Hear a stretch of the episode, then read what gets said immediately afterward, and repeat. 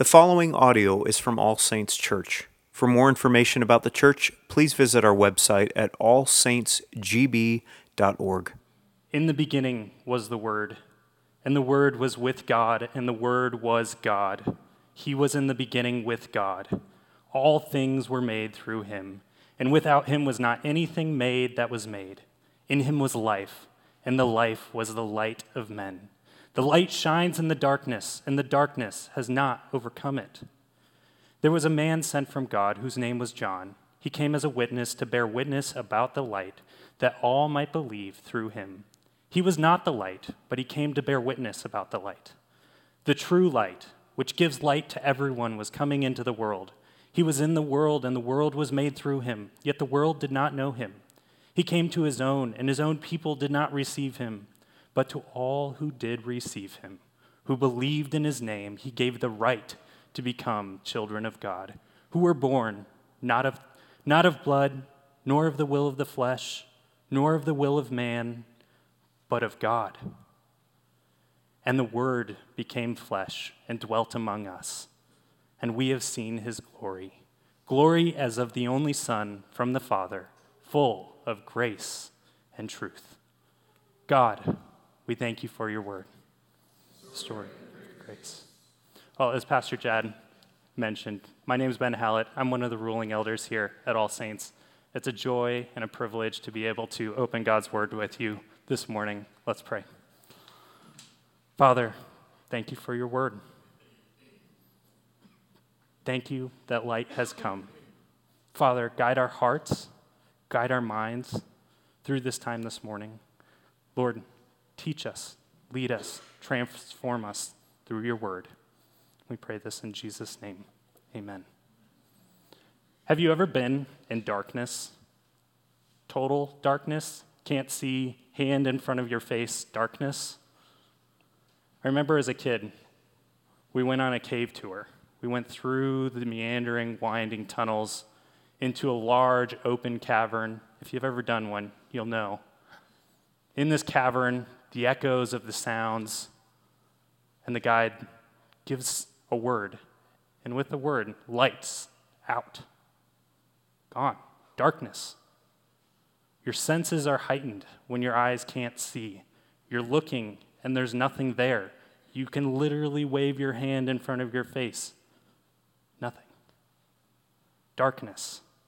Darkness that feels thick and heavy in the underground air. Darkness prevents even the remotest ability to see, true and near total darkness. Darkness is defined as the partial or total absence of light. Our text today, John 1, is written originally to a people who felt the absence of light and wondered would it return? God's, God had been silent for 400 years. No word of the Lord, no prophets. Silence darkness. It's written to us too. Now, 2,000 years after Christ, is God coming? Will there be light? Is there still light? Like its original readers, the author wants them and us to know that into the darkness, God came. Into, this, into the disorder, the Creator came to dawn a new creation into the separation, the firstborn son came to make us his family. And into humanity, the God man came to dwell with his people. Because God has come into the darkness, we, all saints, can walk in the light. Point one first, the Creator has come. Look at me with, look with me at verses one through eight. John begins with a phrase that's familiar to his readers and familiar to us too in the beginning. The echoes of the first creation, Genesis, Genesis 1, are clear.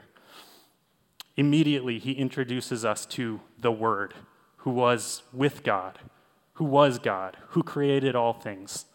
The Word was there at the beginning, both with God, with God, in relationship with God, and as God, a reference to the Trinitarian nature of our God. God's word, as defined by one writer, is his powerful self expression in creation, revelation, and salvation. And this, self, this self-expression is now a person. The Word, namely God's ultimate self-disclosure, his Son. This Word is the source of life, and that life is the light of the world. Again, in echoes of the Genesis creation account, we're reminded that God breathes life into man.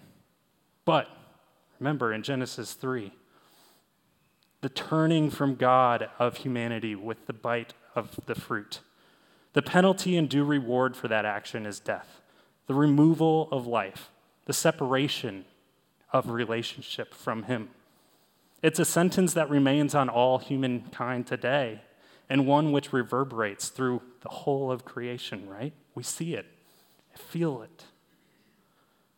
But it's one that comes with a promised remedy the promise of the seed of a woman who would crush the head of the serpent. John then introduces us to a witness, also named John. This John is John the Baptist, as referred to elsewhere in Scripture, and he has been sent to bear witness to the light. John has come to announce the arrival of the seed of the woman. John's announcement signifies the breaking of the silence, the dawning of a new age, the dawning of the new creation, where the Creator begins the restoration of his fallen creation. The brokenness around us, it, it seems common. It, it's become what feels like the natural course. But the creation account tells us a different story. When God spoke, it came to be, and it was good. It's the brokenness around us that's unnatural. If you want to know what the new creation looks like, look at the life of Christ. For example, Luke 5 tells us of a paralyzed man. Jesus says, Which is easier to say, Your sins are forgiven, or rise and walk? But that you may know that the Son of Man has authority on earth to forgive sins. He said to the man who was paralyzed, I say to you, rise, pick up your bed, and go home. And immediately this paralyzed man rose up before them, picked up what had been lying on, what he had been lying on, and went home, glorifying God. Pastor and writer Dane Ortlund points out when Jesus performed miracles, he was not doing violence to the natural order. No, he was restoring the natural order to the way it was meant to be. Blind people were supposed to see, lame people were supposed to walk. Demons did not belong in people. The world as it is is the subnatural, the unnatural, marred by sin and under the curse. But Jesus coming, the coming of the Word is the dawn of the restoration of things to the way they were created to be. We like to sing a song here at All Saints that starts with a question Do you feel the world is broken? We respond in unison We do. I was reading a headline this past week summarizing the, the events of 2022, and the headline was It feels as if the world is bursting at its seams. Do you feel the world is broken? Maybe it's not the world out there that feels broken. Maybe it's the world in here. Maybe it's your own world that feels broken. The inability to manage the unending chaos, the unending disorder in your life. Will it ever get better? Will this ever seem normal? A call from a doctor confirming the diagnosis that you've feared. The darkness of depression that won't lift. To walk in the light of a new creation is to know that the brokenness we see and the brokenness that we feel is not the end. Do you believe that there's hope, all saints? Do you believe that there's hope? Hope is only as good as the thing that is hoped in. And John 1 shows us a place that we can hope, a sure hope. Our God, He sees the darkness. Our God, He enters the darkness, and the darkness has not overcome, even when it feels like it. 400 years of silence. In the chaos, the diagnosis, the depression, God sees, He knows, He comes into the darkness. God has come into the darkness to inaugurate a new dawn, a dawn of the restoration of all things. Hold on to hope, all saints. We can hold on to that hope in here, and we can take that hope out there with us. Not only has the Creator come, but the firstborn Son has come. Look with me at verses 9 through 13. The light that is visible to everyone, a reference to what's termed general revelation, or the, the revelation of God that is in creation, how creation itself points back up to a creator. This light was coming into the world. But not just coming into the world generally, but coming to a people, his people, the ones who have heard the prophets, the ones redeemed out of Egypt, like we've just gone through in Exodus, his people, the ones who should know their Messiah when he comes. Yet, those people don't receive him, we're told. But, big word in Scripture, but, those who do receive him, who believe in his name, who acknowledge all that he is, he gives those right, those people the right to become the children of God. He files the paperwork, he stands before the judge, he finalizes the adoption. No longer children of darkness, children of light, children of God. How does one come to be a child of God? John tells us it's not of blood, not of flesh, not of the will of man. This isn't a natural birth.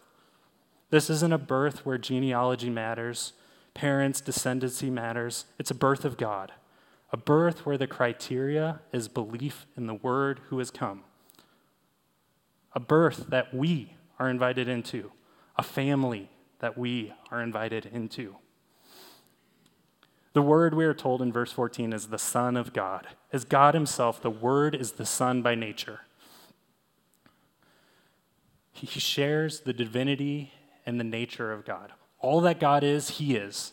All that He is, God is.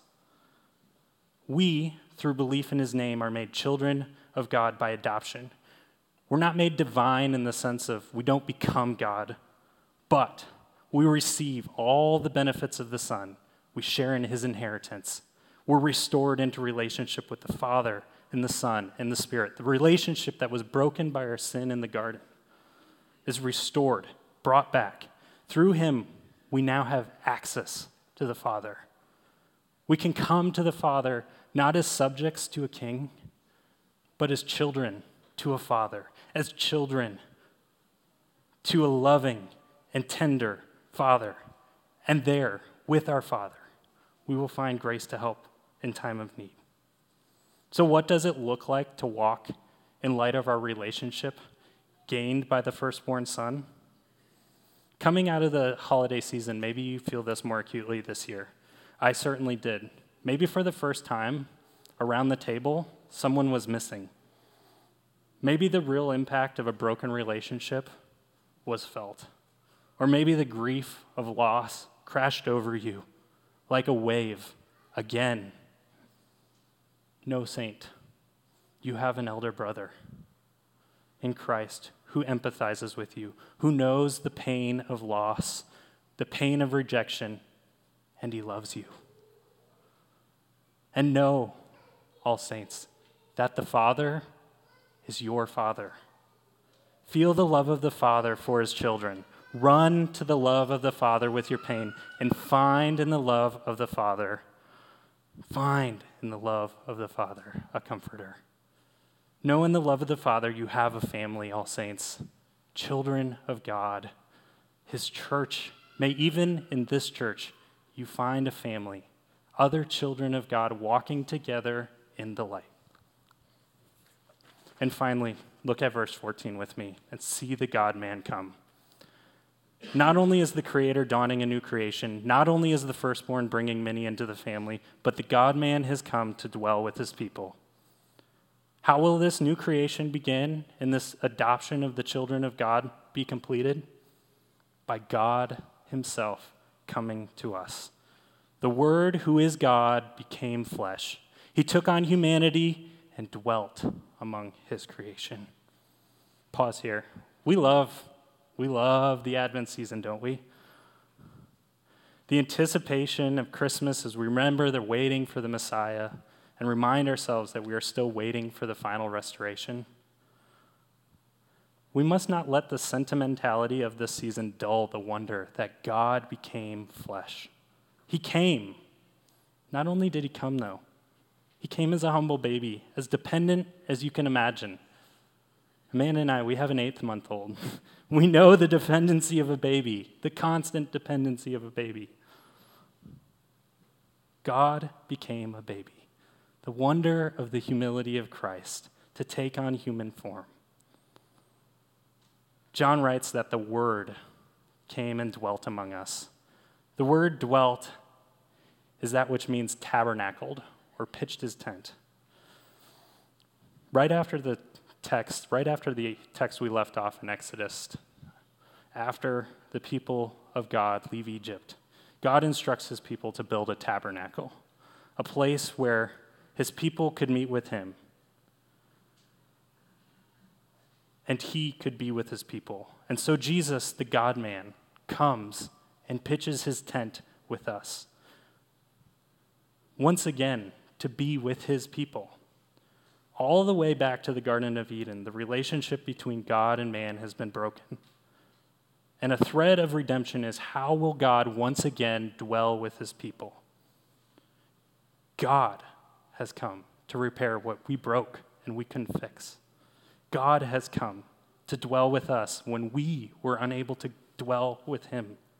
He came into the brokenness and mess, and he made his home here. Think of the story of Zacchaeus. Zacchaeus was a wee little man. A wee little man was he, right? You know the Sunday school song. Zacchaeus wasn't a liked or a likable guy. In fact, there were probably a lot of people who would like to meet Zacchaeus in the proverbial alley and have a word with him. He was a tax collector, and not just a tax collector, but a tax collector who stole from people. We're told that Zacchaeus climbs a tree to get a glimpse of Jesus. Instead, Jesus comes to him. I'm coming to your house today, Zacchaeus. I'm coming to dwell with you, Zacchaeus.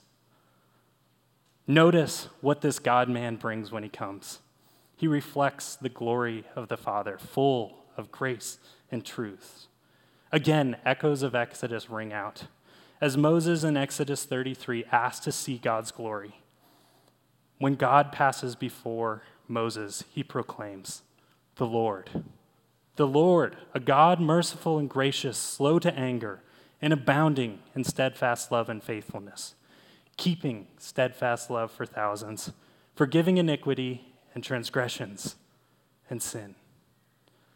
The connection's not as immediately clear to us in the English translations, but the words for steadfast love and faithfulness in Exodus 34 are the words grace and truth in John 1.